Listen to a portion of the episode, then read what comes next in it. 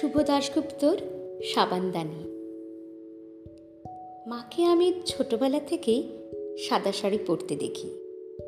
আমার জন্মের আট মাস পরে হঠাৎই আমার বাবা চোখ বুঝেছিলেন সে থেকেই মা মানে সাদা শাড়ি, মা মানে শিরা ওঠা হাতে দুগাছা ব্রঞ্চির চুড়ি, ফাঁকা কপাল ধুধু শীতে চোখ জুড়ে বিকেল, শুধু বিকেল।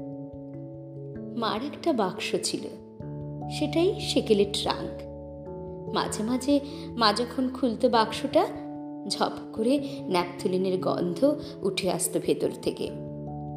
আমি জোর করে এটা সেটা নাড়াচাড়া করে দেখতাম। কি সুন্দর একটা সিঁদুরের কৌটো। মা বলতো, খুকি, তোর বিয়ের সময় তোকে দেব এটা। কি সুন্দর ঝলমলে একটা বেনারসি। মা বলতো, তোর বিয়ে হলে তখন ঠেকে দেব। কি দারুণ দেখতে একটা সাবানের কেস। মা বলতো, এটা তোর বাবার। এই বলে মা হঠাৎই আনমনা হয়ে পড়ত।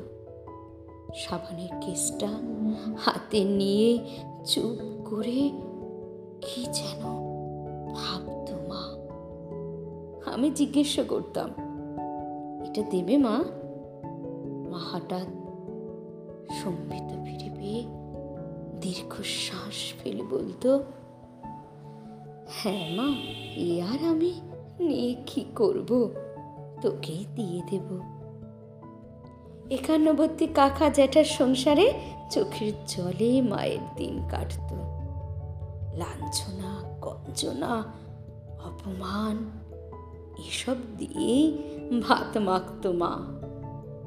আমার সাদা শাড়ির মা, ফাঁকা কপাল, ধুধু শীতের মা।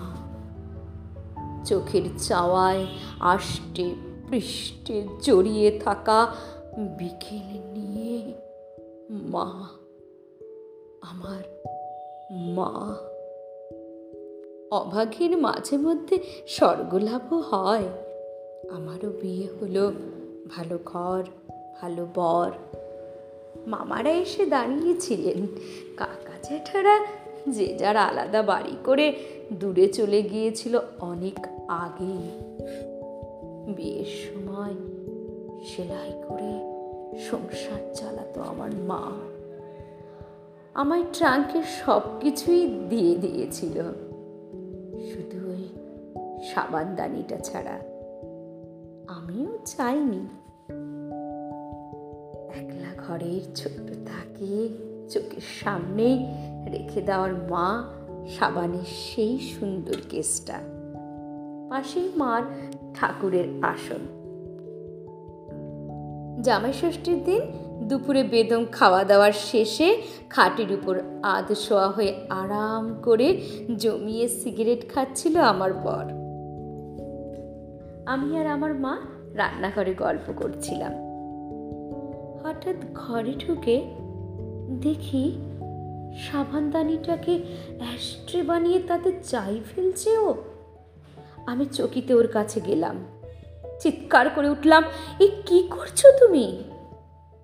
ও অবাক হয়ে তাকিয়ে রইল আমার দিকে। মা ঘরে ঢুকলো।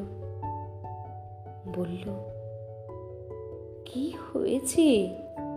অমন চিৎকার করছিস কেন? তারপর দেখল পুরো দৃশ্যটা আমার সাদা শাড়ির মা।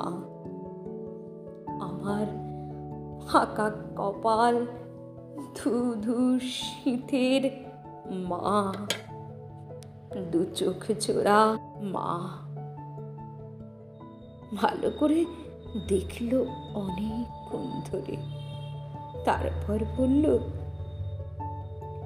ও মা এতে এত বকাবকির কি আছে? যা ওরকম করতে নেই। সাবানদানিটা এবার তুই নিয়ে যাস, খুকি। ওটা তো তোকে দেবার কথাই ছিল। যা, চায়ের জলটা বসাকে